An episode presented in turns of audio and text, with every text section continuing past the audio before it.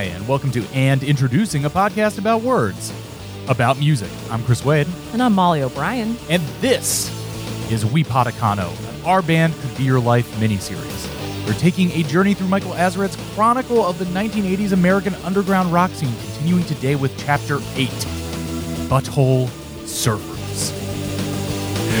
What, a, what a wonderful delivery. Oh, thank you. Shakespearean. I'm trying to get my Professor Henry Higgins on Yes. Uh, we're taking a turn down south this week to meet original San Antonio weirdos Gibby Haynes and Paul Leary, who, along with drummers King Coffee and Teresa Nervosa, brought the world the Butthole Surfers, taking hardcore's intensity, adding a dose of psychedelia, and their own brand of gross out comedy. The Buttholes would become known for their wild, almost performance art live shows that would become so elaborate their tour van would eventually hold more lights than musical equipment. And today we will be taking a look at all things butthole through chapter 8 of Our Band Could Be Your Life. But first, let's introduce our guest. She's the host of NPR's World Cafe. It's Raina Douris. Hi, Hey. Raina.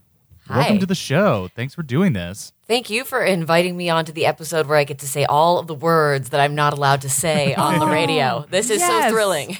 Wait, is butthole a, uh, a, a, a bleepable word? You are not allowed to say butthole surfers on the air. And it actually What do you came up say? You I mean, I don't even it came up recently and I feel like we weren't even allowed to say beehole. Like it was like See, that's bee- the, that, the band is- bee surfers or something like that. I can't remember what, what I actually said, but we had to go and check with like the brass at uh, at the show, and they were like, "No, you you still can't say that." the expletive de- deleted surfers. Didn't they have to do that for, what was it, fucked up?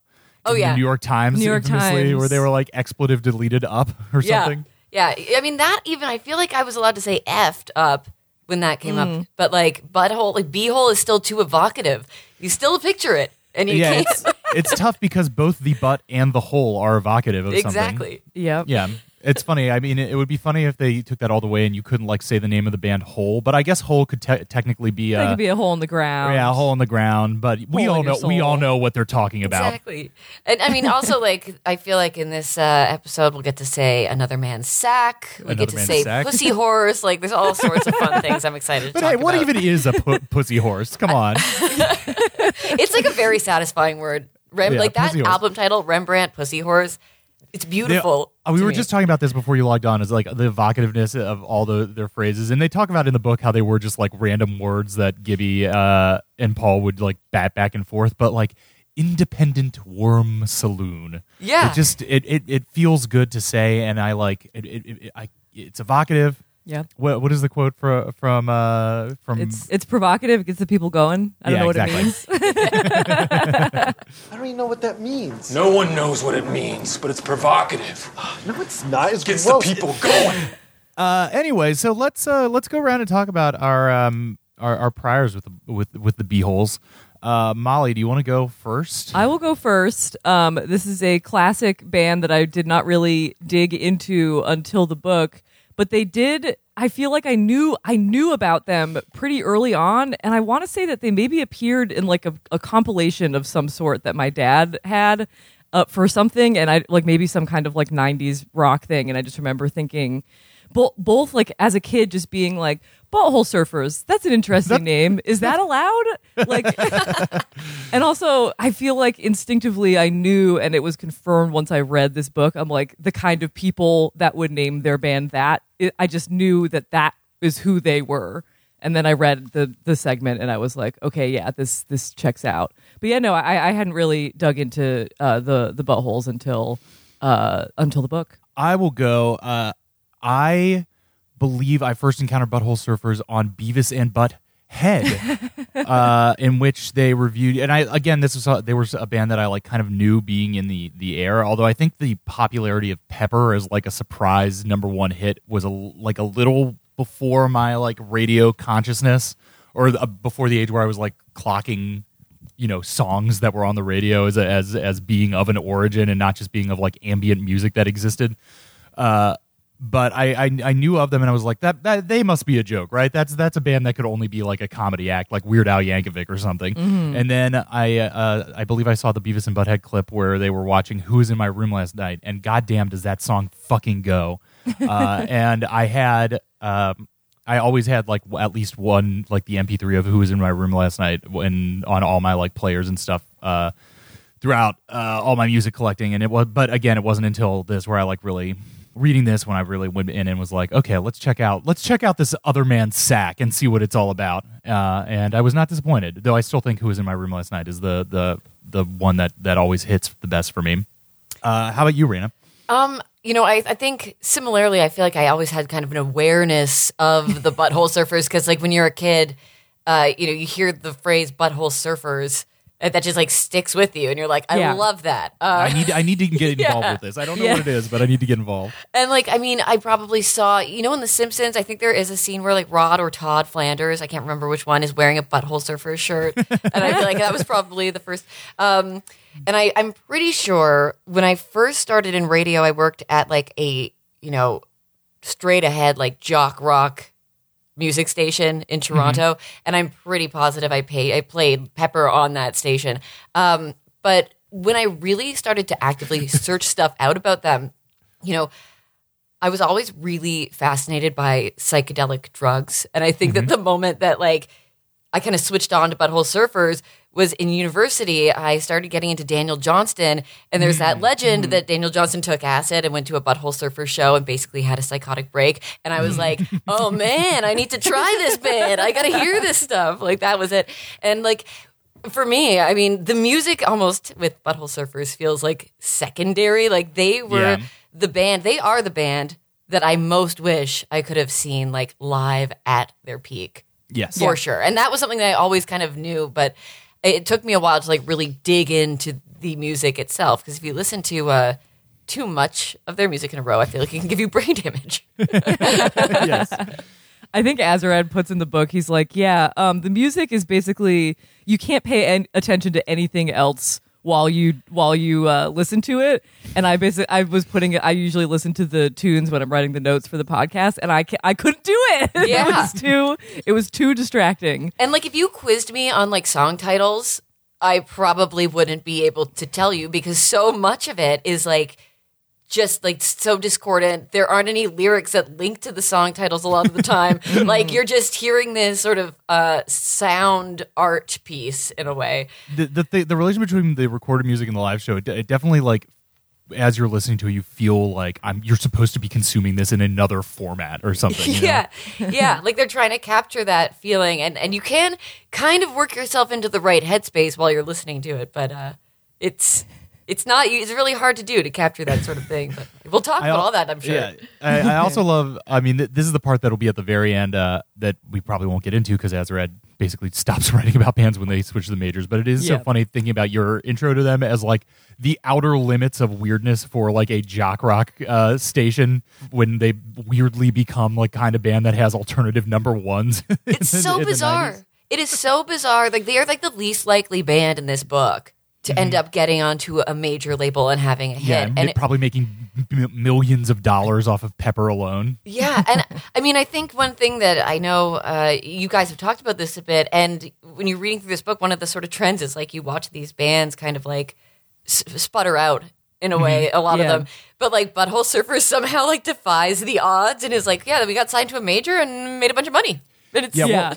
We'll, we'll, we'll talk about this, but that is like one of the weird, weirdest things to wrap your head around. Is their like debased insanity of them as people, but also their like dedicated, like organized perseverance to like maintaining the band and like getting material out. Uh, but let's get into to how those things play together, Molly. Okay, so we have Jeffrey uh, King Coffee from Fort Worth, Texas. He played in a hardcore band in his youth called the Hugh Beaumont Experience. Again, just like the they got a, a just a taste for the just the right words at the right time. Yes. Uh, also published a zine called Throbbing Cattle. love it. um, and he was 16 years old when he saw uh, Gibson Gibby Haynes play a show in Austin. As he remembers, uh, he was wearing nothing but underpants and occasionally making unspeakable noises with the saxophone. uh, Gibby was the son of Jerry Haynes, who was better known as Mr. Peppermint. Uh, he was a kitty, kitty TV like every show detail, host every detail so gets weirder. ridiculous. it's so crazy. I'm just. This reminds me of when we covered the cramps. I want to. I can't not remember for sure I don't think it was a kid TV show, but it was like a public access show that um, the Cramps were obsessed with, and just the like public access TV energy is so specifically deranged It- we that I really- think it can inspire some good music. we really lost something as a culture when we stopped having regional TV. Agreed. Yes. like Yes. have the idea that there was like a Fort Worth area Miss uh, Pee Wee Herman is Yes. so fu- is so funny.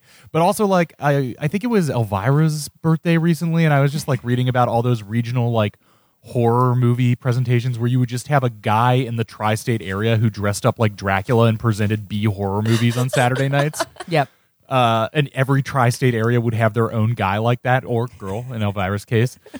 Uh, it it well, I wish we could bring that back, but I guess it's just like different niche YouTubers. But but there is something Yeah. about like having to go to like the Milwaukee area television studio to like make a foam grave tombstone to do your horror movie presentation or ki- or kid show presentation. and to know like that that there's space being made on like an actual net like a on an actual Yeah. channel and there's money being spent on this thing Yep. you know that's what makes it really beautiful Yeah. Yeah, Totally. Well, thank you for your service, Mr. Peppermint. I, w- I would like to hear. I don't think I don't think we hear from Jerry. I don't even know if Jerry is still living, but I, I would love to get Mr. Peppermint's thoughts on his son on his son's pursuit. and his son. Yeah, what his son ended up uh, doing. Uh, Gibby was also, you know, he was kind of a freaky guy, but he was also a star athlete, uh, basketball player. I think he might have also played uh, football as well. That will later be expressed in. Um, uh, I had a, uh listener DM me uh, who had some like uh, basically wanted to share some extra information that wasn't in the book, and he said that uh, Gibby used his amazing arm to throw beer cans that had been thrown at him back into the crowd with accuracy. so he's the rare. He's a punk jock, which is very dangerous. yes, yes. So Gibby had been playing in that band uh, that uh, King Coffee was watching with Paul Leary, who he met at Trinity University in San Antonio. Paul was an art and business student and a Frank Zappa fan, which I think is important to note. Oh, yeah. it's a 'Cause I warning do sign think- Yeah, yeah, there's, yeah. Some, there's some Zappa energy going on in this. Uh, according to Leary, uh, we both liked horrible music. so, so they got together. They started a zine. Um, they moved to uh, Southern California together. They sold Lee Harvey Oswald merch on the beach. like these people are not they all, like from the jump. Like there's something just not not quite right. Uh, and then they come back to San Antonio and started a band that changed its name for every show. That was the band that uh, King Coffee saw. So they had names like Ashtray Baby Heads, Nine Inch Worm Makes Own Food, Vodka, Vodka Family Winston's, and the, inalien, the Inalienable Right to Eat Fred Astaire's Asshole. the vodka family winston's actually feels like an okay band name Yeah. Like, i feel like you could almost imagine it being like an americana band Yes. like with yeah. Yes. yeah. they wear Like the- suspenders The, the the traveling. What is that? The traveling Wilbury. oh yeah like traveling Sharp wilburys and for the sure Magnetic Zeros. Edward Yeah. Sharp- Yes, yes, yes. Yeah, vo- Um, Vodka Family Winston's is, is very good, actually. Uh, I don't know if you're get, going to get this if I'm spoiling something ahead, but I do also have to mention from this part of Gibby Haynes' life is that he was briefly working at Peat Marwick accounting firm, Yes. uh, which is interesting to me because around the same time, late 70s, early 80s, my father worked at Peat Marwick Accounting at a different office in the Cincinnati region. Uh, so I like, uh, just like I mentioned on a previous episode, that my, my folks also took advantage of Mission of Burma's $300 tour, like fly anywhere, but out of, you have to go out of Atlanta deal. I also like to imagine that maybe, just maybe, uh, at some kind of like regional accountants com- conference, my dad got like bad coffee out of a, a, a styrofoam cup next to Gibby Haynes, like while they were learning about the newest uh, methods of forensic accounting or whatever. ask him if he ever met a like nine foot tall man at uh, I would think I. I would try to interrogate this by like, who is the weirdest person you ever met at at Peat Marwick? Yeah. um. So they uh they got together as a band. They uh one of their song titles was Butthole Surfers, and when a promoter uh, at a venue did not remember what they were called, they just introduced them as the Butthole Surfers, and they were like, "That's good. Um, let's Yes. stick with that." Okay.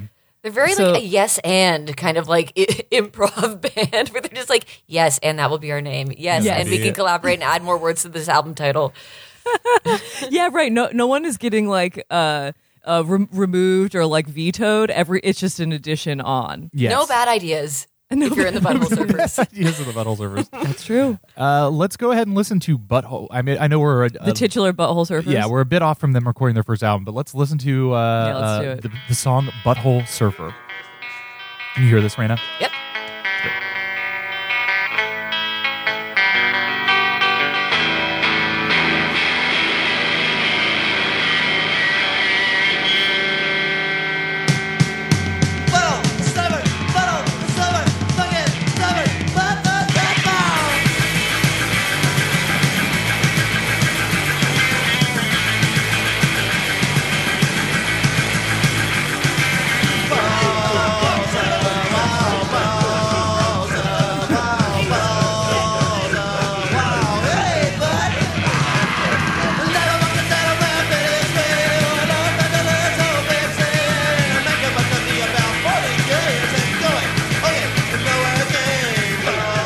Like a, a kind of fucked up surf rock thing, like a bunch of, of silliness going on behind it. I was gonna say it does really sound like surf rocky Yeah. in a way that I don't usually think about the Butthole Surfers being. But then also like the uh, you know the the, the Ooga Booga caveman stuff in the background. Yeah, I would I would like some footage of them in the studio because I bet it was incredibly chaotic. like, there's one thing I noticed in this chapter that happens a lot. Like, they just start fires a lot. Like, Gibby Yeah. Haynes, like, will just like light a pile of posters on fire in the middle of the floor inside, and it's like Yes. this just happened all the time. Yes. One thing that that whenever it's like written about like that that makes me incredibly nervous is like fires started inside. Like there was no what, what other band had started a fire in their band because they got in their van because they got pissed off? Was that Black Flag at some point? I I can't remember. Okay. One of the other bands in, in the, this book started a fire in their van, and I'm like, I don't, I don't like that, man. Stay away from fire. Yeah, was it like Mission of Burma? Weirdly, I Maybe can't something. remember. I don't know. And then it kicks up here for the last part of this.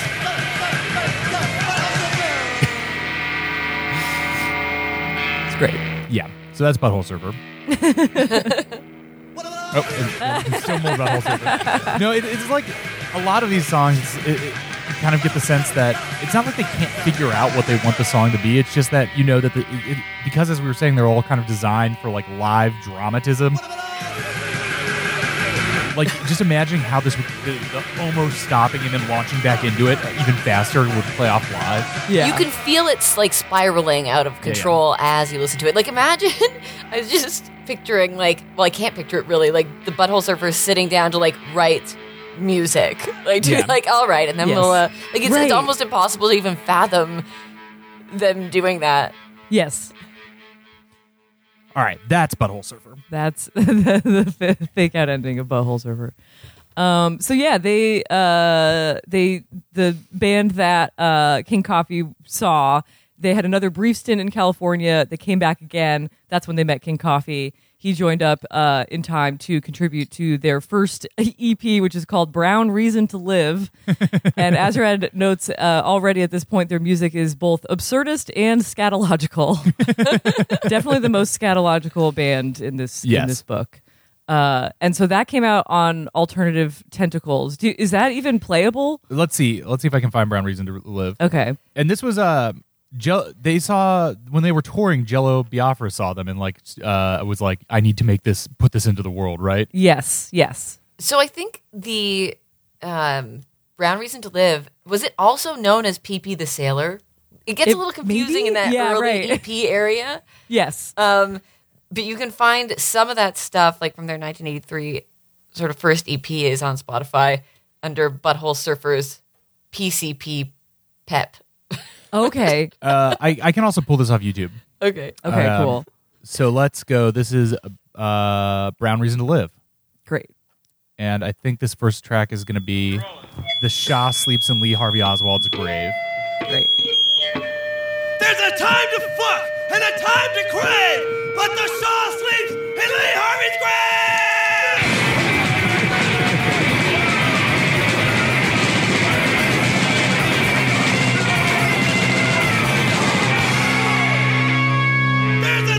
and a time for God. The last shit I took was pretty fucking hot. A great lyric. Yeah.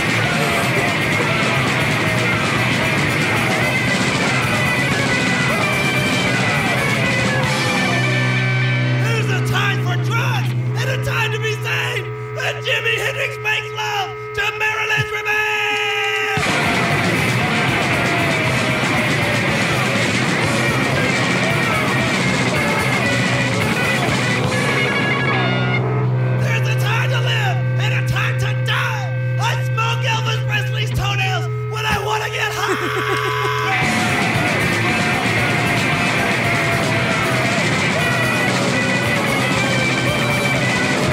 obviously chaos, but it's so great. There's a time to fuck and a time to crave, but the Shah sleeps in Lee Harvey's grave.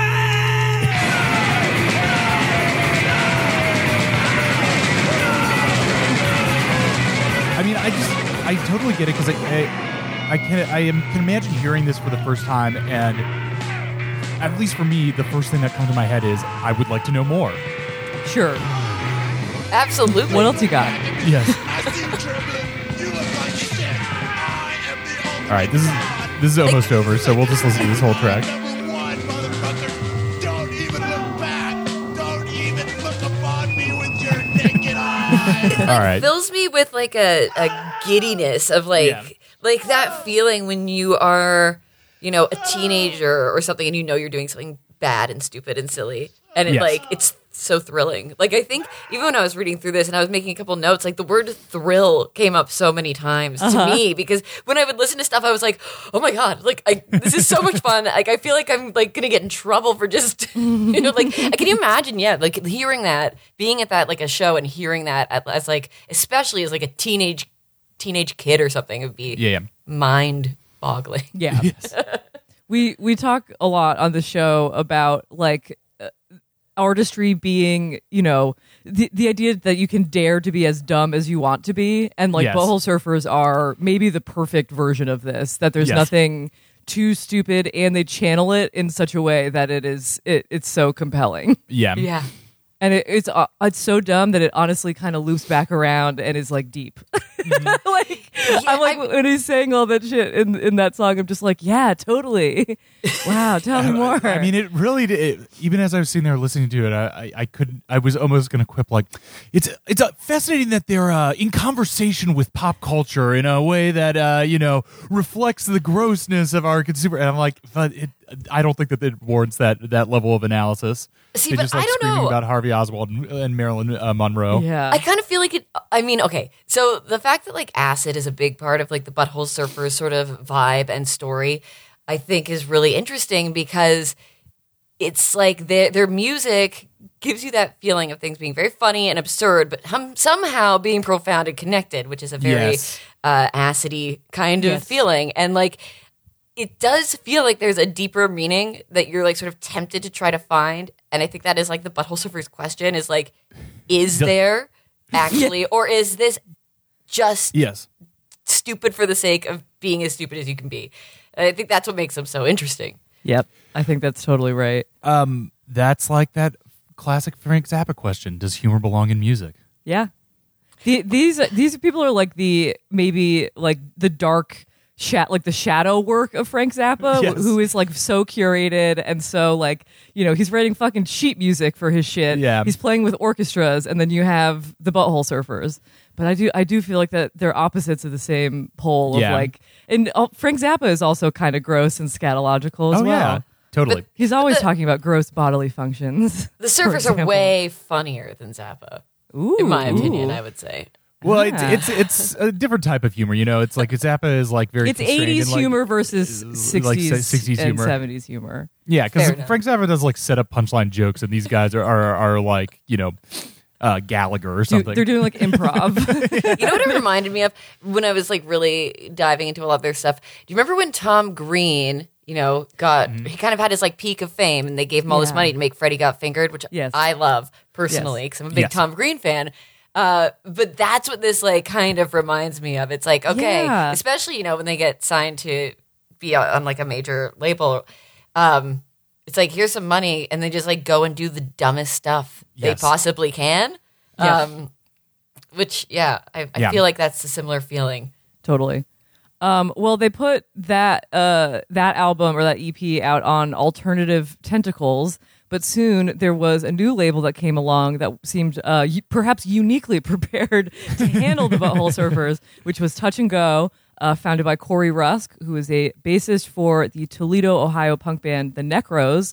And Corey basically uh, devoted like his entire life and being to running Touch and Go with his girlfriend, who then became his wife, uh, Lisa Faller. They had a house where they would host bands as they came through. Like it just sounded like he was there wasn't a minute that he was alive that he wasn't like trying to run this record label. Uh, and he had heard the buttholes uh, via like tape trading. He was trading tapes with like other musicians or whatever, and he found them and was like, "Holy shit, these people are nuts!" And then he got a call from them in 1984, and he says both he and Lisa were uh, peeing their pants, like they were just so excited that they got picked by the buttholes, and uh, they uh, the Buttholes were going on a tour at, at that time in 1984, and they put uh, the Touch and Go house as like a stop on their first tour. Uh, they fit five people, two drum sets, two amps, two guitars, two Radio Shack strobe lights, and a female pit bull named Mark Farner of Grand Funk Railroad in their car, and uh, and drove up, met met uh, Corey Rusk and Lisa, and were like, "Yeah, great, let's let's be on your label." Uh, so a few things here. yes. First, shout out Mark Farner of Grand, Grand Funk Railroad, uh, the the best good girl dog of the book. Uh, second, I do want to also mention two drums. Two Uh, drums. Yes, right. I missed uh, the addition of Teresa Nervosa, right? Uh, yes, two standing drum kits. Uh, Your favorite, Chris. always a powerful move. Put put a second drummer on stage. Oh, it's it's always good. Uh, and then finally, there the description of their touring in in at least this era it just really seems like they would like leave to go on tours with no intention or plan of ever returning. Like they would just like Yeah, they, like, every- moved. Yes, they like moved cities. yeah. They were like truly like a, a, a rambling, like itinerant road show. yes, Like th- they were like a circus, honestly. yes, basically yes. Yeah, that's ex- like the circus rolls into town, and you're like, okay, here they come. But they were also like, this was they were like destitutely poor at this mm-hmm. point too, right? Like, is, there's a story in there about Gibby Haynes like just picking up bottles Yeah, on the and streets like of New York. crying. Yeah, Yeah. he And was, it's just he was so picking up bottles, and like some other punk like came and like like kicked his like bag of bottles, and like they went everywhere, and he was just he was sobbing because he was just so like hungry and and poor. Just this huge crying man, like it's so heartbreaking. I think there was another story early, maybe before the buttholes had formed, where uh, Gibby and Leary were playing a show, and their van literally broke down right outside of the place, and like were told that they weren't allowed to play. I believe and that they was cried same- then too. I believe that was the San Francisco show where they met Jello. Yes, Uh, and they like cried outside, and then the, the promoter like allowed them to come in and play like three songs. And Yeah. I believe that's where Jello Biafra saw them, and then like put out their put out their first album. So I, I know like they tell that story in the book. I was reading another piece on the butthole surfers and the veracity of that jello story is like disputed and Sure. no one Okay. knows for sure. but no no no, but I Yeah. I didn't know that. Like I didn't know that till reading this piece and I was like that throws so many things into question about the butthole surfers. Like, are they ever telling you right. the truth about anything? Like, how much is lore and how much? Yeah. is- Yeah. which is so interesting. I could I could very much imagine these guys at the time, like whenever anybody asked them questions, just like ma- making up shit, ri- Totally. at- at- like at will. Yep. Why would you ever tell the truth about anything uh, related to the butthole surfers? in addition to being yeah basically you know driving from town to town without a home base and uh, panhandling and, and scavenging uh, bottles and cans uh, mark kramer from shockabilly basically just described the, the entire band as being more or less insane and like constantly on on acid or drunk just like completely debilitated even to the point of like whoever was driving the car was probably on acid which i'm just like it's amazing that they're all th- that they made it because it seems like they were really living on the edge. It- yeah, it- like it was literally dangerous what they were Yes. doing. Yeah, it really seems like it, it, th- the early years were like uh, this this cycle of just like packing up the entire band, moving to a different city with a punk scene, like losing funds or or like planning to go anywhere else. The entire band like doing drugs and, and slowly going insane with each other to the point of a nervous breakdown, and then packing the whole thing up and moving to another city for like a stretch of months. You know, um, have you guys seen that movie Free Solo? It's about Yes. the guy who Yes. climbs Yes. like the rock face without any ropes or anything. I watched that today, like it was just on TV. And as I was watching it, like feeling like nauseous and like dizzy, I was like, this is kind of how I feel thinking about like doing that. like being like, okay, we don't know where we're going. We are gonna just go on tour and do absolutely like batshit stuff. And Yeah. it's and I was like, oh, these are the same yep. feeling. Yep. Yes. right. Yeah. The the idea of just not having any structure, and I do think it's funny, and it maybe makes sense why they made it through to the 90s and, and beyond is like you know other stories in this book you just hear there's usually at least one guy in the band who kind of is not a square but sort of at least has it together and Yeah. is driven insane by the mess and squalor and uh, uncertainty and randomness of touring none of these people are like that they are Yeah. all completely down to clown Yes, And they're all every now- maniacs. Every now and then, like somebody will be kind of like that in the band. and, Like usually it's a bassist, and then they end up just leaving. yes yes that's the one that's the one role But there is, I think there's a great quote from like Lee Ranaldo in there where he's like, they were insane on and off stage. There was no dividing line. and it's just like, okay. Like that's such a scary idea that they were the Yes. same as they were on stage. That yeah, that is absolutely terrifying. Um, so they, amidst all of this chaos, they put out uh, "Psychic Powerless: Another Man's Sack," which is a um, Which is a combination of uh, of it, it was psychic powerless, and then w- another guy wanted to call it "Another Man's Sack," and they were just like, "All right, put it together." And you know what? It's good. Yeah, it's good. It works. um, any any other another tune to pick from? from yeah, let's one? do Lady Sniff off of this.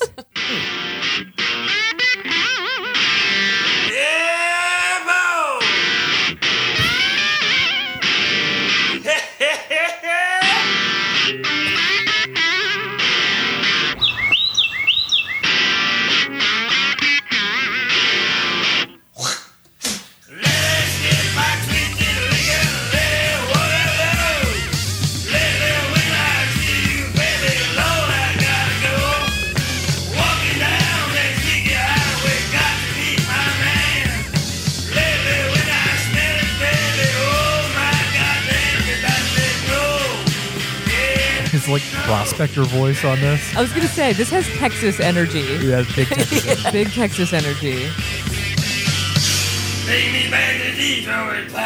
It sounds it sounds like an. Crumb drawing of a of a cowboy like strutting down like an old west saloon town. Totally.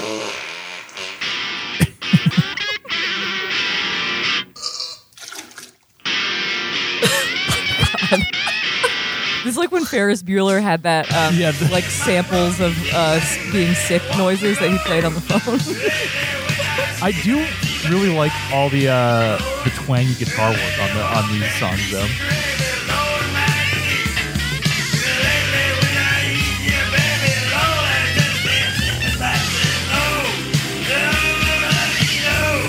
I mean, it's funny because like the highlight is the comedy and the wild vocal performance, but the backing track track is a real, uh, you know, it's a real jam. The guitar, it, for some reason, it gives me like Primus Yes, vibes. I'm song sure Primus are, specifically. are butthole fans. Yeah.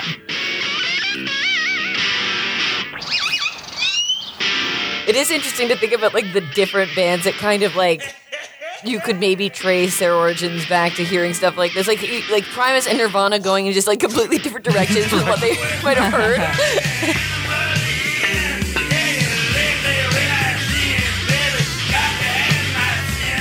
All right, all right. We're not. We don't have to do the whole thing. of this. You, you get. You get the idea. It's good.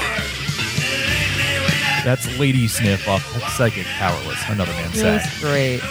Well, so they, you know, they've obviously recorded music uh, as we've been talking about previously. Live shows were definitely where where their sweet spot was in terms of their artistry. Uh, a photographer named Michael Ma- uh, Macioce uh, said that Gibby had star status.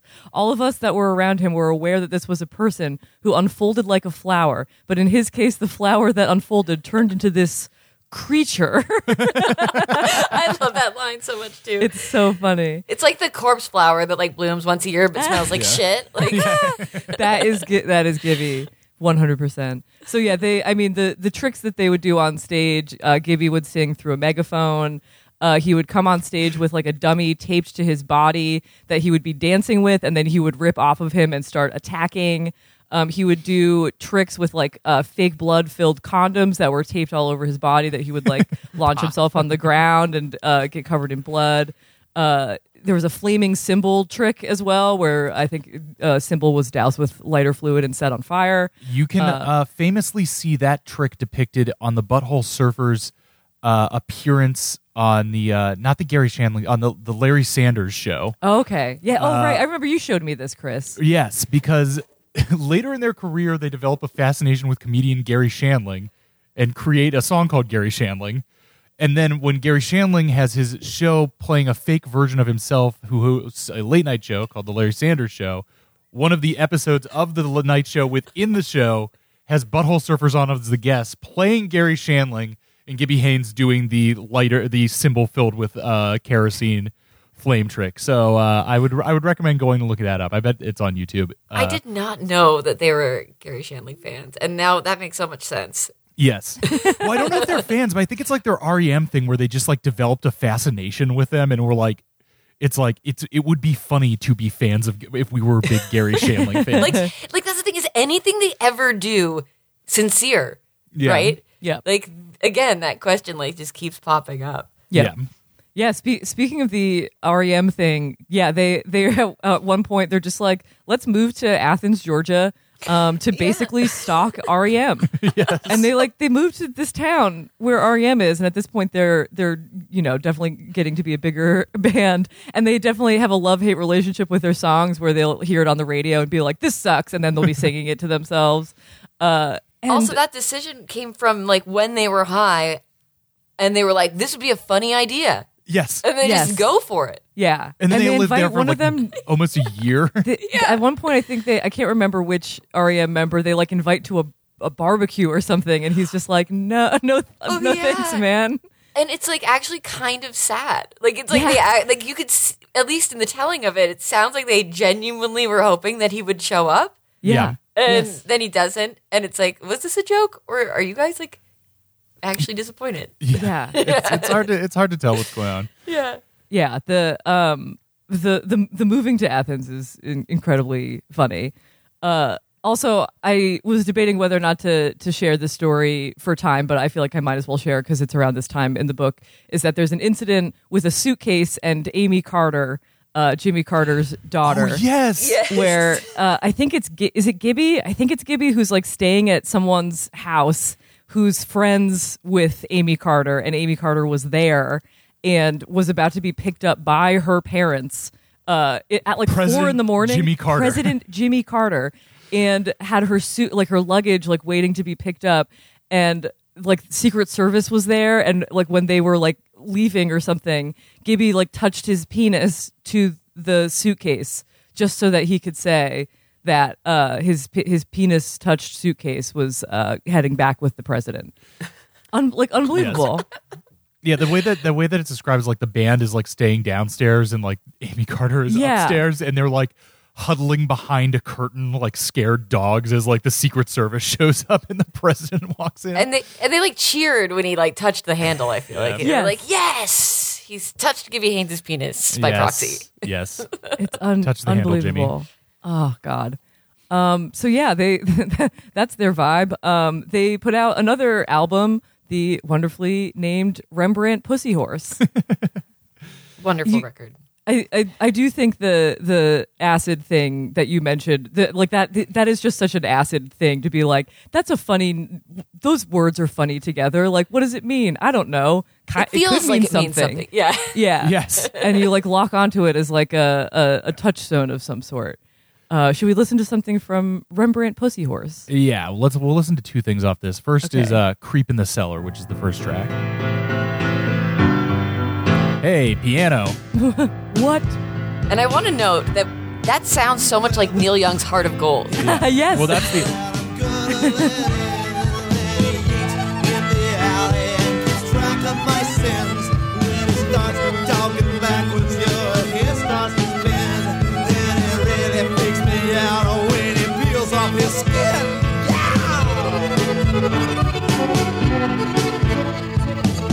So I wa- I wanted to talk about the, the thing that they were like for all their wildness that they were kind of like studio heads. Yeah. Like they went uh, out of their way to and Gibby kind of like knew that he that it would be good to control these things so they like when they weren't, you know, itinerantly traveling around, they would like scrounge up enough money to like buy a house in Texas and like turn it into an elaborate home studio so they could just like fuck around and like kind of, um, I mean, from the sound of it, kind of like meticulously construct these albums Yeah. uh, on on their own terms in their own time without having to like rent studio space. Which is Yeah, the interesting flip side to them being like like monsters, uh, like just like creeping around the country, putting on these wild shows. But then when they get the chance, they like buy the house, build the studio, sit down, like like meticulously construct these albums that like reflect the whole thing. It, it, it's this weird dichotomy of the band. And I think this song, that violin, if I'm not mistaken, was not there, like they're playing. That was on a tape that they were using. And it had like, it had already been used in the studio that they were recording in. And they just kept it because it worked with the song. That's so wild.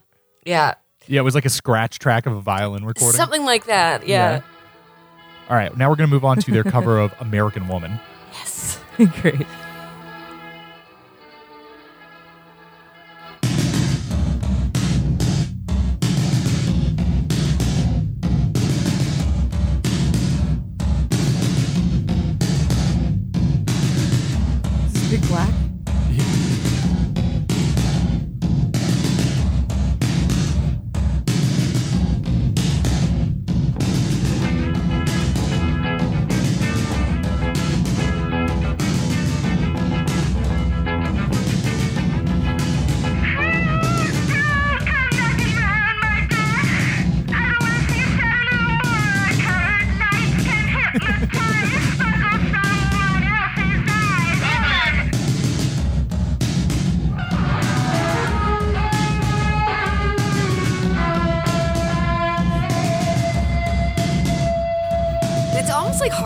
Even like talk about a cover like this that just says so much on its own.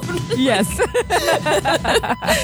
it feels like they're like I can't figure out the exact phrase I would use, but like it's like I kept thinking reanimating garbage, even though the song isn't technically garbage like the song American Mu- Woman, but it's like they're like making these like weird monsters out of like trash that they find. Yes. It feels very like found art Yes. esque.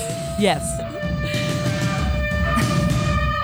And like they, they do have a fascination. I mean, they also did a cover of Donovan's uh, "Hurdy Gurdy Man." Like they're they're sort of Yeah. '60s, '70s music kind of fascination, which I think is really interesting too when you consider how their shows kind of like '60s like happenings. Like they're like freaking Yeah. you out, man. Like yeah, yeah.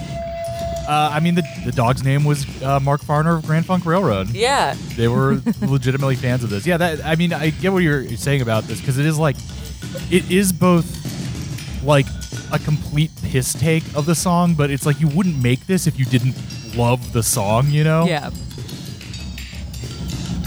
It, it, it has that like we yeah like weird outsider art quality where you if you ask them like why would you make this cover like this they, they would be like we were just trying to play the song the best we could you know like totally how I hear the like, song in- this in is my what the song sounds like to me Yes.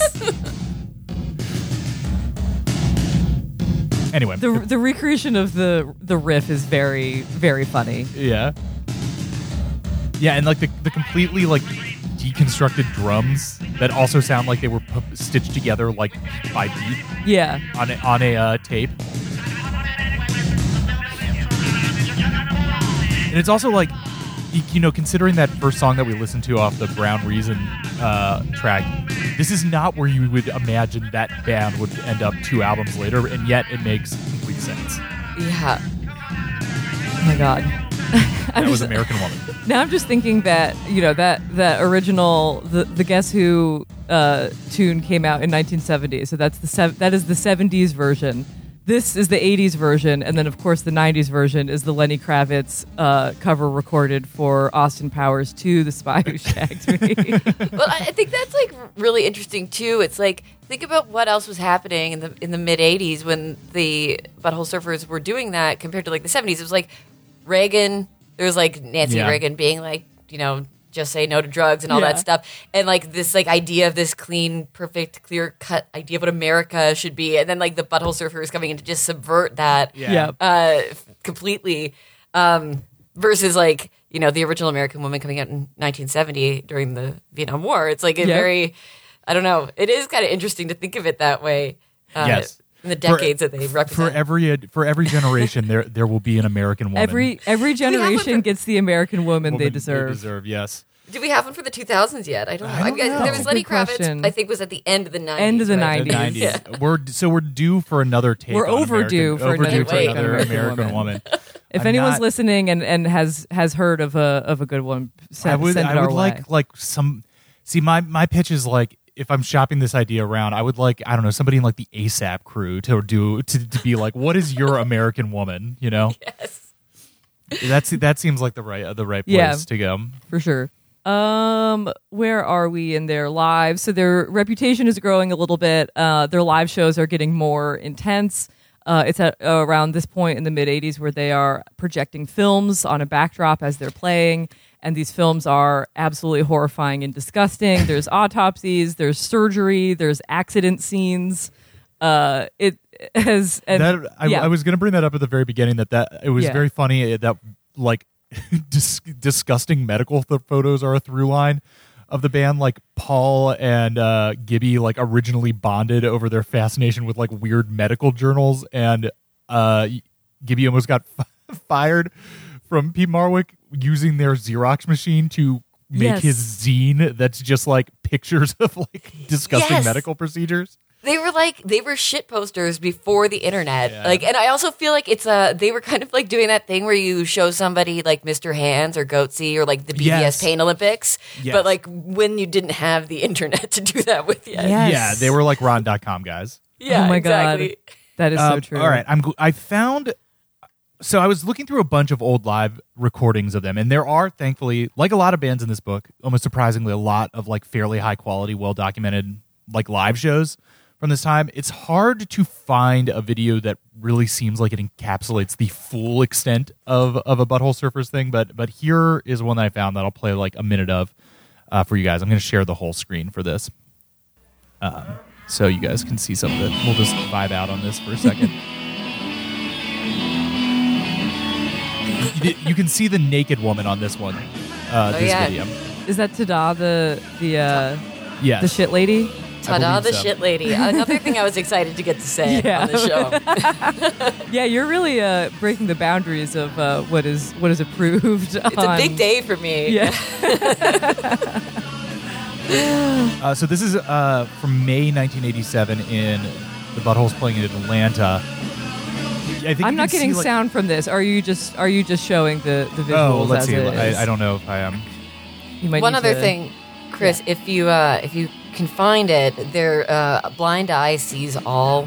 It was like from a VHS tape, uh, and their shows at Tracks in 1985. There's a whole thing where they're like sitting in bed together without shirts on, and it's like the most high drunk guys thing I've ever seen. Like it's just like them riffing in bed, and it's great. Blind Eye sees. I'll look that up after this. Great. I, so I think you could get some of a sense of just how like weird and menacing this whole thing would be. Like there's just colored lights. There's just a strobe light going off constantly in the background. yeah, which is the, the thing that I Teresa think would drive me the Nervosa eventually had health problems from being exposed to a strobe light so Yeah. often. I think she had like an aneurysm eventually, which is I think it was seizures, but seizures, yeah, yeah, yeah. Which yeah, I didn't even know that you could get those from like just from being exposed for a long time. Like not when Yeah. it's scary. Right.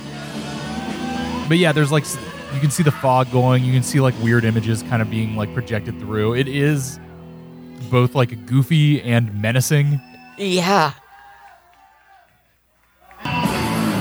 They're also like, you know, the side of the butthole surfers that I feel like people don't really talk about as much because they're so like puerile and juvenile and stuff is like there's a sexiness to this. Like Yeah. Gibby Haynes is hot.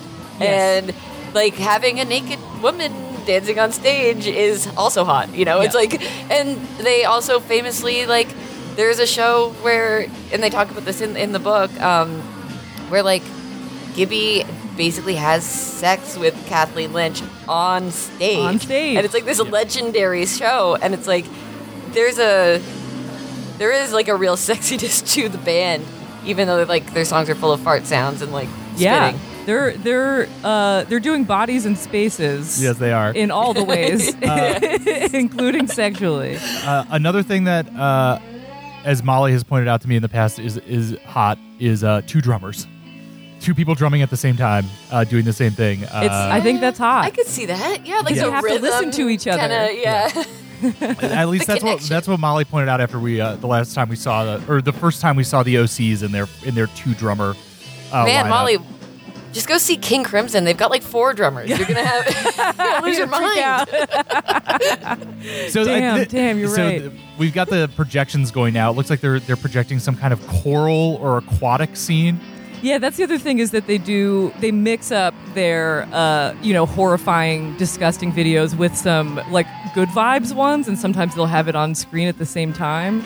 Yeah. So But it, I get because I, doing- I get Sorry, the sense. Yeah, I just I get the sense that it, it isn't like we're they, they're not they're not projecting them to gross people out. They're just like here's some shit that we have. Like you know it, it's it's all these things. It's gross and it's it's fun and it's nice and it's uh, evil. It's it's everything. There's I a- mean, uh, doing mention- acid to this would not Yeah. be pleasant. Anyone who wants to do take acid and go to a butthole surfer show is really risking it all. Yeah, that's too much. too much, man. I feel like I'm so intrigued by the idea that I kind of wish I could, even though I'm scared of it. It's like you're really taking your uh, again. I'm going back to that free solo climbing thing. Yes, like, I feel like you really it could go either way. You Yeah. could have a wonderful experience, or you could just you know die. Yep. Uh, the the quote from uh, uh, Leary about just like their the vibe that they were creating with their music and their shows that I think you touched on, Raina. Like he said, we made music that moms would really hate, show included. and I feel like the definition of of punk rock for them is basically just like what would you what would freak out your parents. And I think that's as good of a barometer as any. It kind of reminds me of Eminem later on, of just Eminem being like, "Yeah, my whole thing is basically going to be making your parents like worry for for you, uh, worry for your for your health and, and mindset." I mean, I think that's a genu- generally a good philosophy to take about music in general. Is like if you're making something that you think would freak parents out, you're probably on the right. You're on the right track. Yes, Yeah. Mm-hmm. yeah. Mm-hmm. Mm-hmm.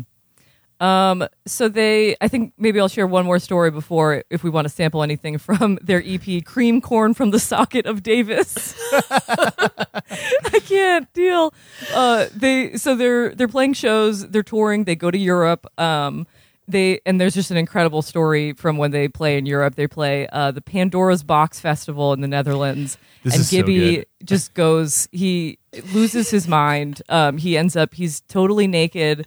He's wasted. He ran away from the band and uh, went to uh, Nick Cave and the Bad Seeds set and starts trying to hassle Nick Cave on stage. It's so Uh, gets- wild to even think about that happening. If like trying to picture Can you it imagine happening. that happening at like a modern day festival of like someone reporting on being like, uh, yeah, a band member from a different set came and hassled a, a, Yes. the main stage performer and got basically punted by security. Also, like Nick Cave, like it's Nick Cave. what a weird artist to do that to. And, and at a Nick Cave show, like he comes out, he reaches out to the audience and like touches people. It feels very like a religious thing, and then you just have Gibby Haynes like torpedoing into it. And the way that, like he like tries to climb onto the stage and like a, a one of the security guys basically like knocks him out flat onto the ground. Yeah, like, and knocks he's like him unconscious. for like for a minute and then bolts back up and tries to do it again. Yeah. He's like superhuman. I Yeah. feel like Gibby Haynes is like not from this planet. Like he went. He's a creature. He, he went Hulk mode uh, at this festival because it, like. The, then he locks himself in the, the the dressing room and like barricades the door shut with all their guitars and, and stuff and like Yep. de- demands to get paid again even after they got paid the first. It's like he And he, he, I love was how- a true demon at this festival. Leary, when that story started being told in the book, is like, yeah, the Dutch are awful. And you're like, wait, no, you're awful. Like, Yes. you're the ones who were awful. He was like the idea that he was like being driven nuts by like the the reasonableness of of the Dutch. I'm just like, it's what what is wrong with you? I just I love the way. Uh, I mean, Gibby says some uh, unconscionable stuff, including some uh, some f slurs that that are not good. But when he's running away from security, uh, he screams. He says, "I'm sorry. I'm fucking sorry. Please don't beat me anymore. I have a brain tumor. I can't help the way I am. Please don't hit me again. It's against my religion." Like, he's like a bad little boy. Like, Yeah. who's nine, again, like so huge and terrifying. But like, it's like he's got like the, this, the uh, temperament of like a bad kid. Yes, yes. and just and being that unbelievably wasted like strips him to his essence which is uh, a, a terrifying essence Yeah. but also incredibly funny The- don't hit me again it's against my religion is such a funny thing to say The- to a the- dutch security guard the oil water relationship between all the American bands when they go to Europe is always so funny because every every single group seems to react negatively in a different way through different things. Like either the either the Europeans treat them too nicely and they like have revulsion against that, or they find the Europeans too rude to them. Whether it's like Black Flag in the uh, Italian kissing riot that they uh, went to, where they were like all the like their van gets turned over by a bunch of Italian guys who just want to like Hug hug and them kiss them tell- and get their tell them how much they, lo- they love them.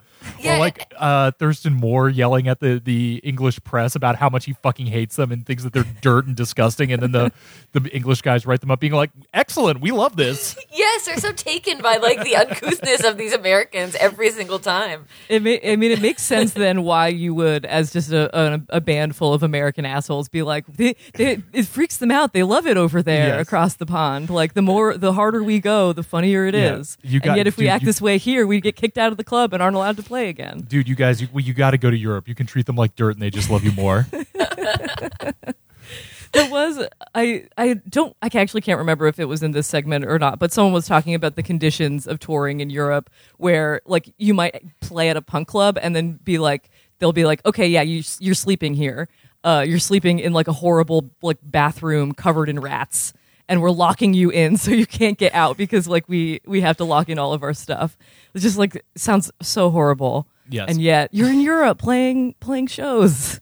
How exciting.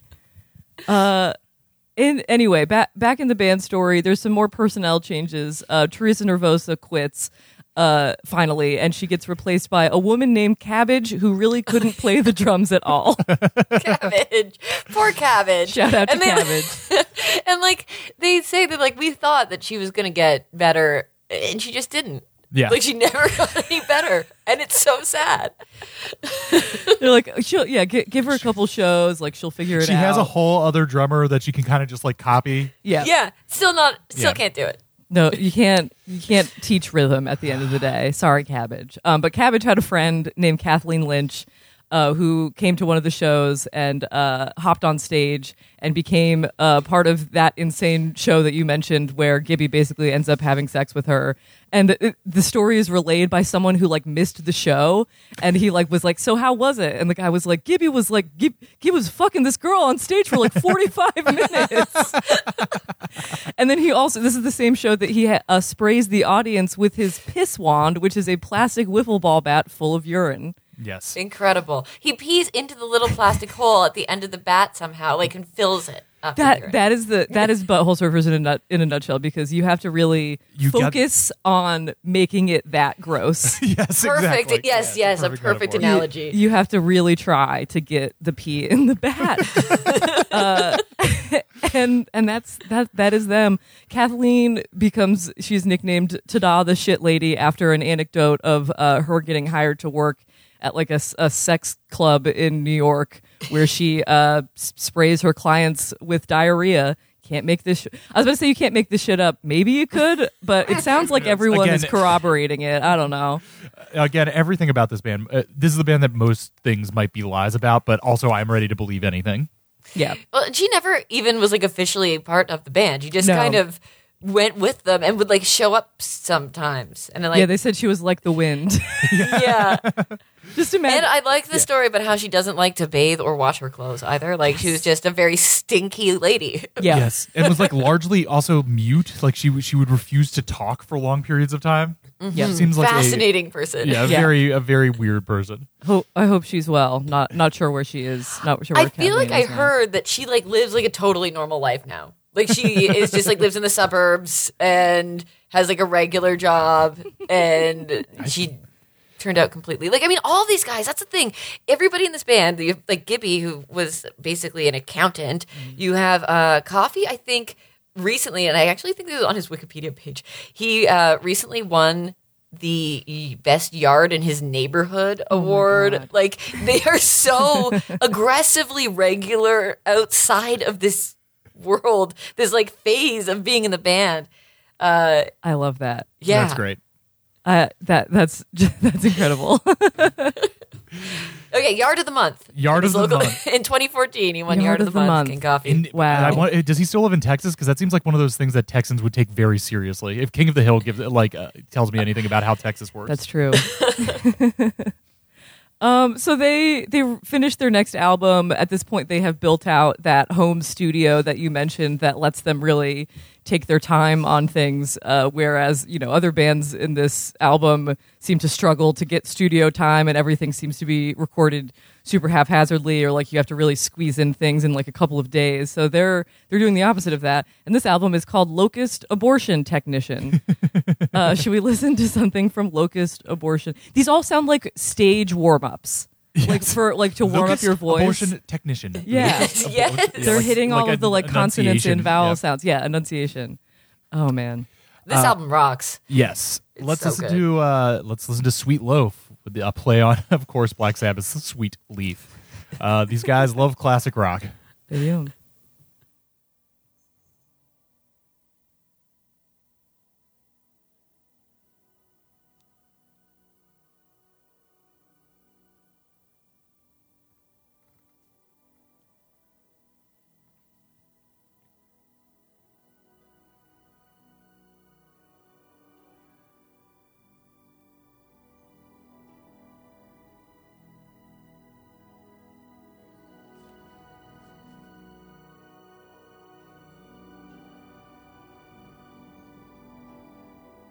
It gets louder. Yeah. yeah.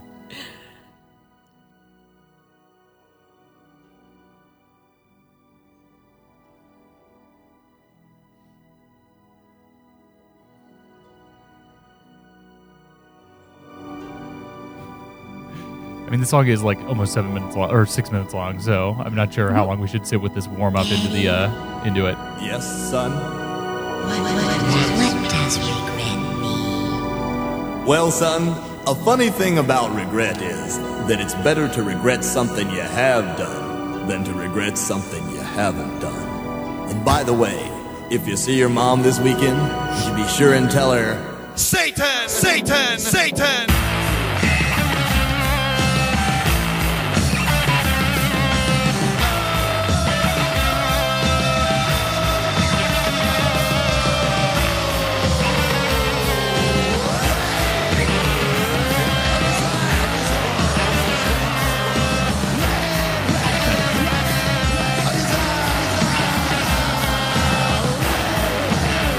I feel like you hear a lot of the time people will say, "Oh, it's like this, but on acid." Yeah. Yes.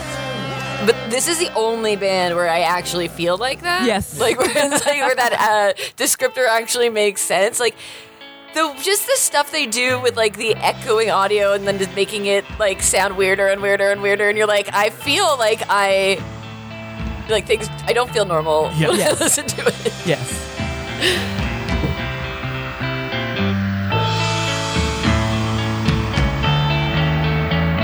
Yeah, and like how all the songs are just constantly changing, even when you think you get a you- Yeah, like everything's sort of just shifting and blending and spiraling.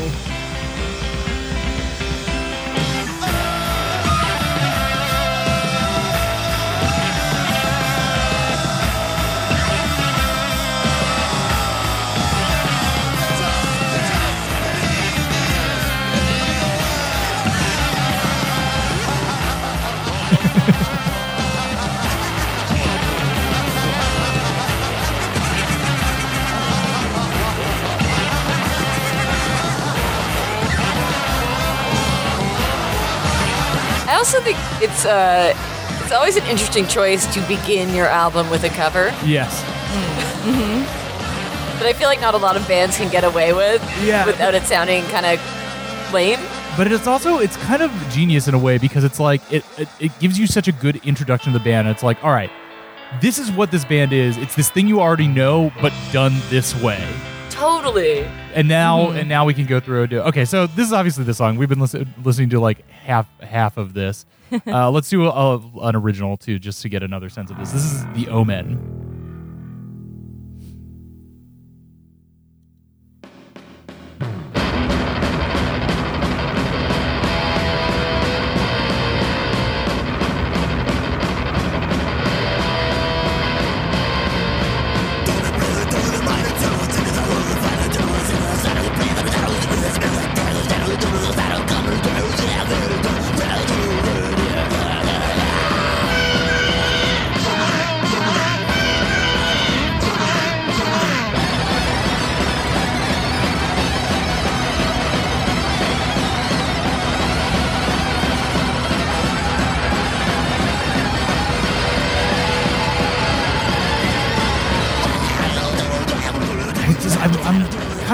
Of like how to comment on these because there's so many different things going on that you can talk about, like all the weird like studio manipulations, the, the stupid but great vocals, the again like the back the, the the the underlying track which like rocks. Yeah.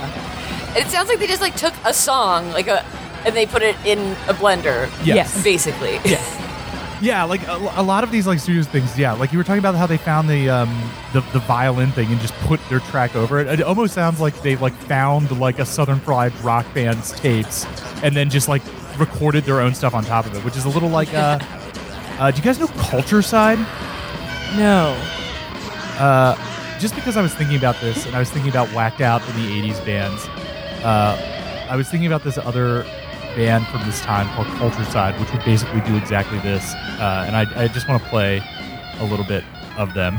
They would just take uh, uh, tracks uh, from other things and then just record themselves on top of it. Let's see, I've got to find the, the right one. This is uh, Bruce off Culturcide's Tacky Souvenirs of Pre-Revolutionary America.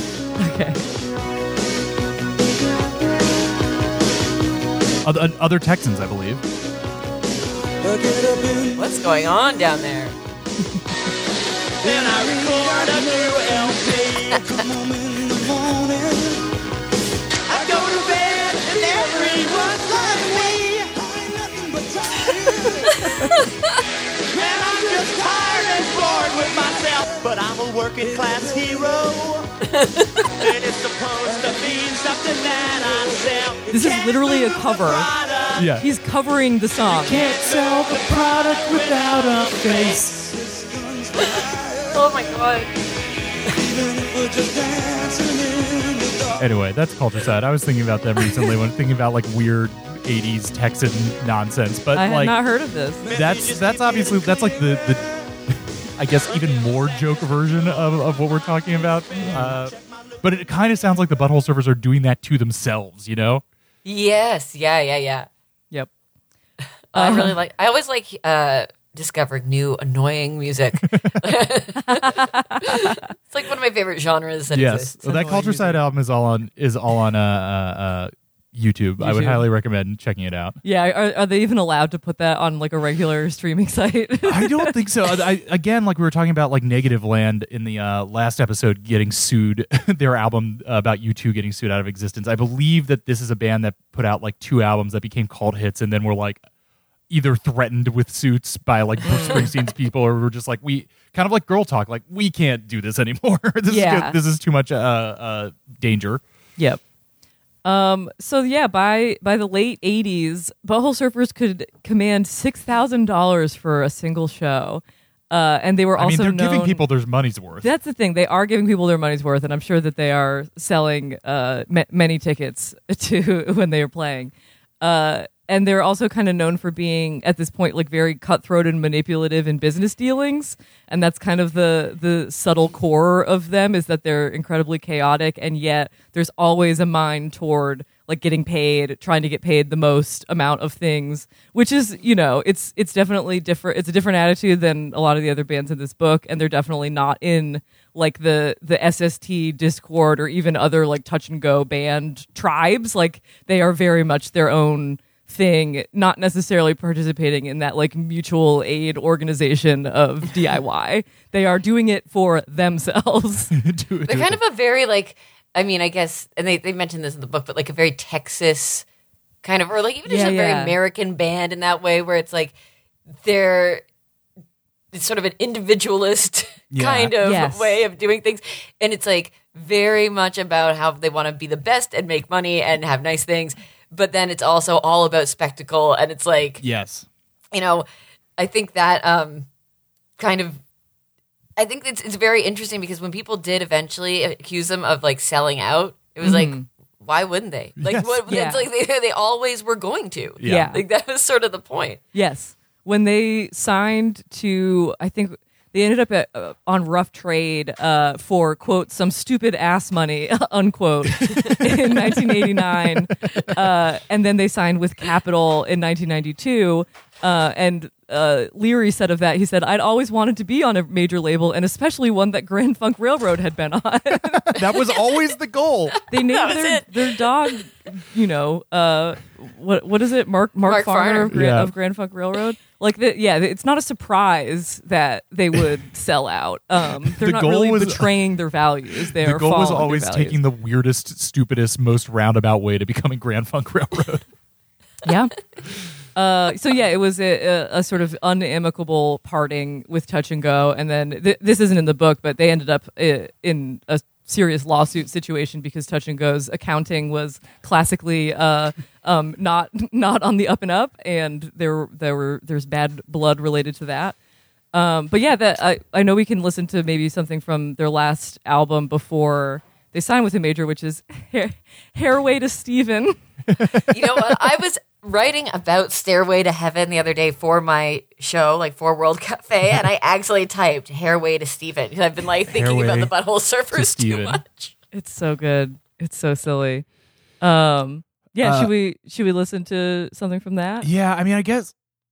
Uh, yeah, we can listen to two things off this. I got again the first track on this is a classic rock throwback. This is Jimmy J I M I.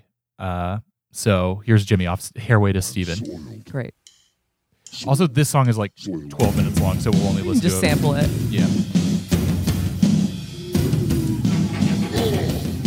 And Again, not to harp on this like studio thing, but it is interesting that they're like their studio work just gives them like a bigger sound than these mm-hmm. a lot of these bands. Like the drums on this feel like huge in a way that a lot of the other like hard more hardcore band recordings, even like Husker Du, once they got to like majors, still had like you know, it was muscular, but it, it felt really like thin and, and tinny and, and fast in a way. And this like has this booming sound to it.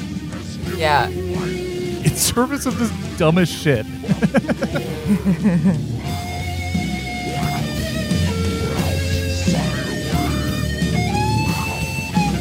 I just there's something about like sort of the nihilism of this band too, like where they're taking all this money and dumping it into like this stuff that is completely stupid Yes. and like pointless. That I think is part of what makes them so appealing. Yeah. Yep. As as Molly said at the beginning, they- they are a perfect example of great music coming from giving yourself the freedom to be as dumb as you Just- want to, just as, as as cute can be. so you know, this goes on for uh, twelve minutes. Here's like Yada, yada, seven, yada. seven minutes into it. Here's here's one that's uh uh just to get another little sample of this album. Uh, Johnny Smoke.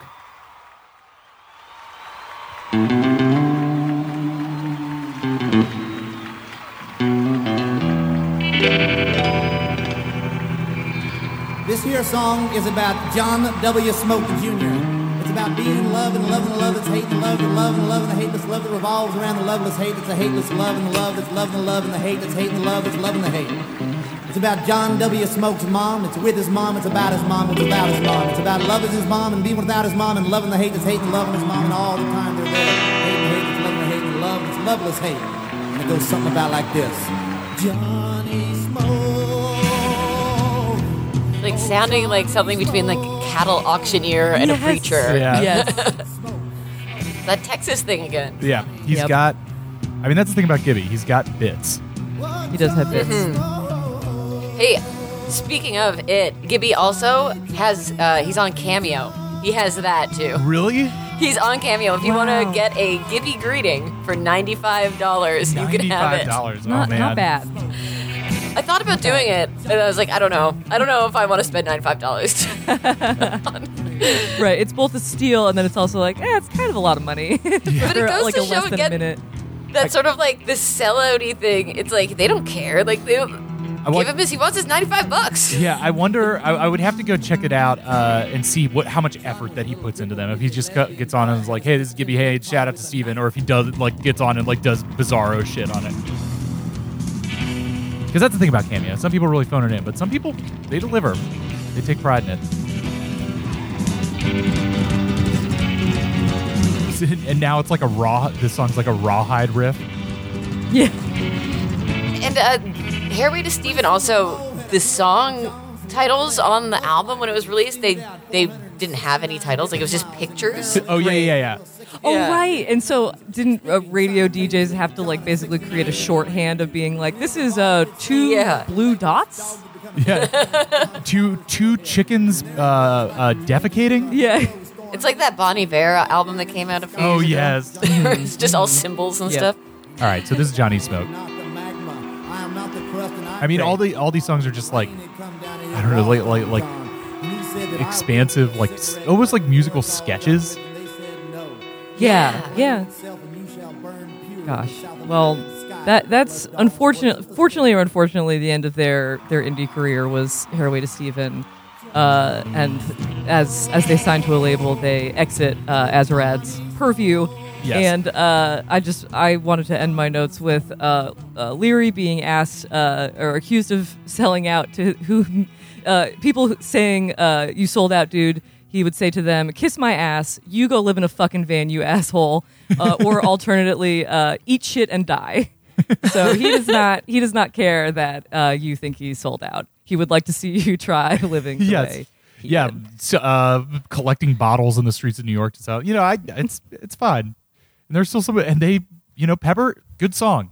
Great song. Yeah. I love that song. I mean, I feel like I've been listening to a lot of Butthole Surfers, obviously, in preparation for this podcast. And like, Pepper is a huge, huge jam. Like, I Yeah. feel like I didn't give it enough credit the first time around.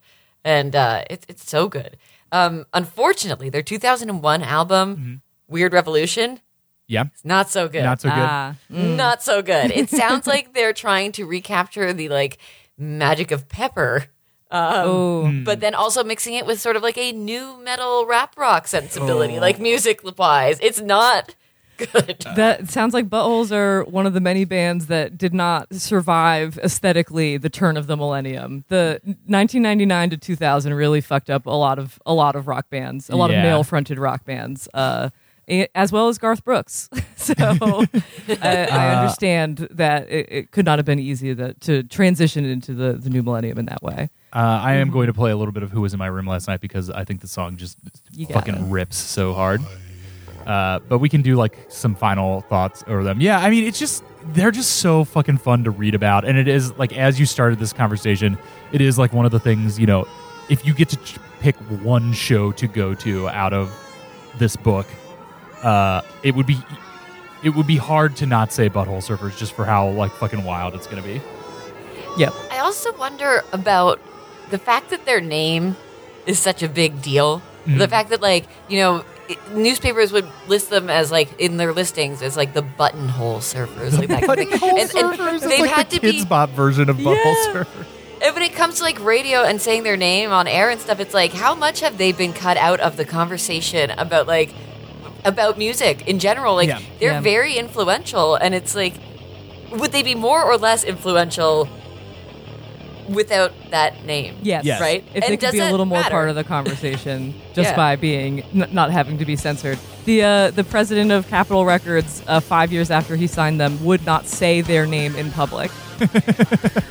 I also wonder if you could have a band like this anymore. I feel like probably not. Not, I mean, yeah, it, not on it a would major. it would be like They would be- some different version of this. I mean, there are bands that or groups that still have like you know weird, gross out aesthetics, and but also take the music part very seriously. But it's hard to imagine a, ba- a band going on this kind of trajectory Mm-hmm. again in in this kind of way. It would be something. It would be something very different.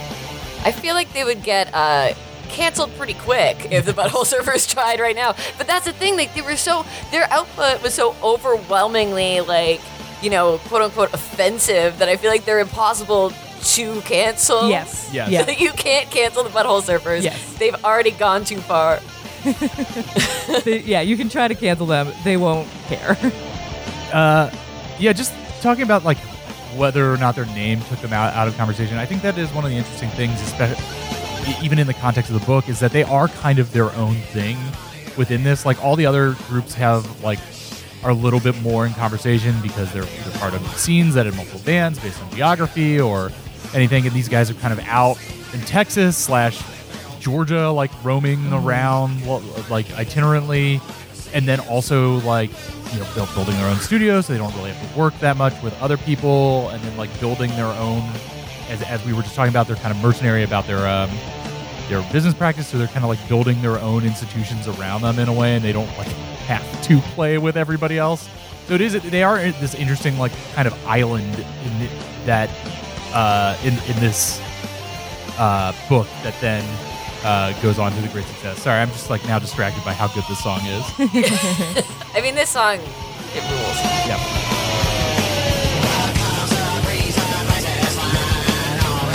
Yeah, I think that that the fact that like, and I said this near the beginning, but the fact that they were the band or one of the bands, one of the few bands in this book who actually reached major label success in a real way and had like a huge radio hit Yeah. is they would be if you had it all on paper and you were looking at them all mean, you Yes, do have it on paper it's in a book um, but if you had it all written down and you had to pick one to put your money on that was going to make it big i feel like butthole surfers probably wouldn't be the band you would choose No, no. Yes. They're, they're just so crazy that it worked. yes. exactly now I'm actually trying to think about this book and trying to pick who would be like the biggest. I mean, because I feel like none of them technically were, you know, huge, huge bands. And I guess Sonic Youth. I don't know. Yeah, I mean, so- Yeah. Sonic Youth, he made it as well.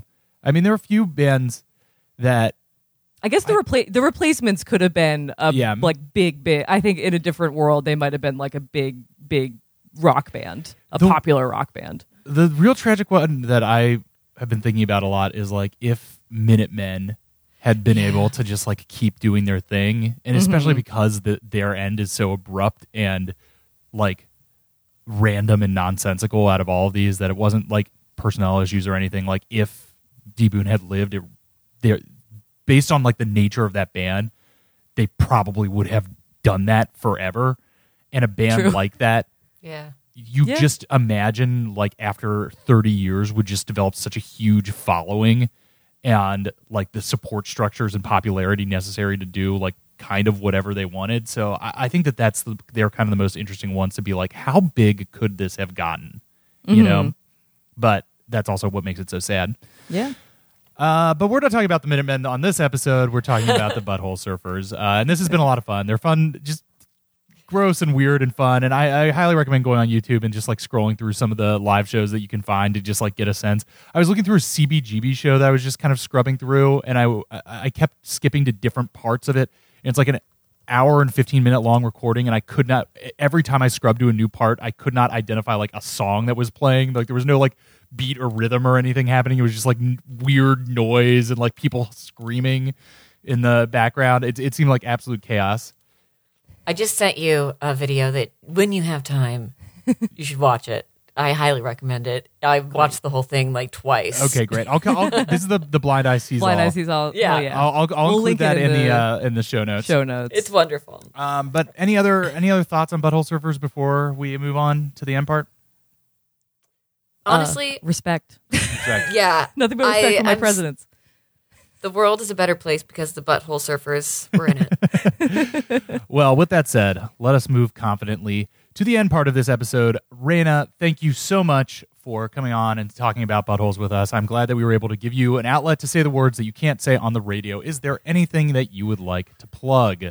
Sure thing. Well, first of all, thank you, thank you, thank you so much. I had such a good time. I feel like I laughed a lot in the last hour and a half. Um, so thank you. Uh, and yeah, World Cafe. It's on your public radio station. Uh, you can hear it Monday to Friday. Um, I interview bands. I talk about music.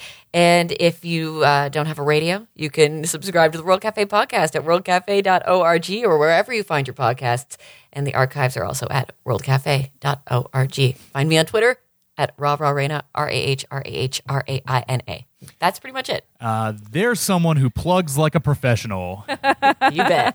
I went to school for this. Yes, that is so, that is some broadcasting professionalism. Uh, now let us plug like some dirty degenerate podcasters. Molly, you got anything going on? Um, I I think. Oh yeah, the, when this comes out, uh, the this video has already been live, but I have a new video uh, for the alternative, an interview with uh, Elise from Oceanator talking about her album, which was amazing, just a really good like power punk pop Uh, it, I, I dig, I dig. Uh, go to the alternative on YouTube, subscribe, watch the video, give you those sweet, sweet views, uh, and give Oceanator's album a listen. That is my plug for the day. Uh, I will go ahead and plug. You know what it is. It's the Frequency One Festival. Uh, we've got five bands, five pods, all virtual, streaming online. Uh, by the time this comes out, tickets, uh, twenty dollar tickets. That's two dollars an act. Come on, we've got so many good bands. Stay inside, Downtown Boys, Pom Pom Squad, Zola. Jesus, and every time I die, we've got the Throwing Fits podcast. We've got episode one podcast. We've got uh, Tinder Live with Lane Moore. We hate movies, and of course, Chapo Trap House. Uh, I am uh, uh, helping produce this whole thing. This has been my baby for the last few months. Please consider buying a ticket. Yes. Frequency.live, F R Q N C Y dot live. Pick up those tickets now, now, now, now, now. Uh, but otherwise, thank you for listening to and introducing. Hey, we're like halfway done with this series now. Uh, so. I think this is with episode eight. Yeah, more than halfway done. Uh, but still going strong. We have so many more of these to do. Uh, please send us an email at, at and introducingpod at gmail.com or find us on Twitter at and intropod. Our SoundCloud is, as always, at soundcloud.com slash and Dash, intro dash. pod.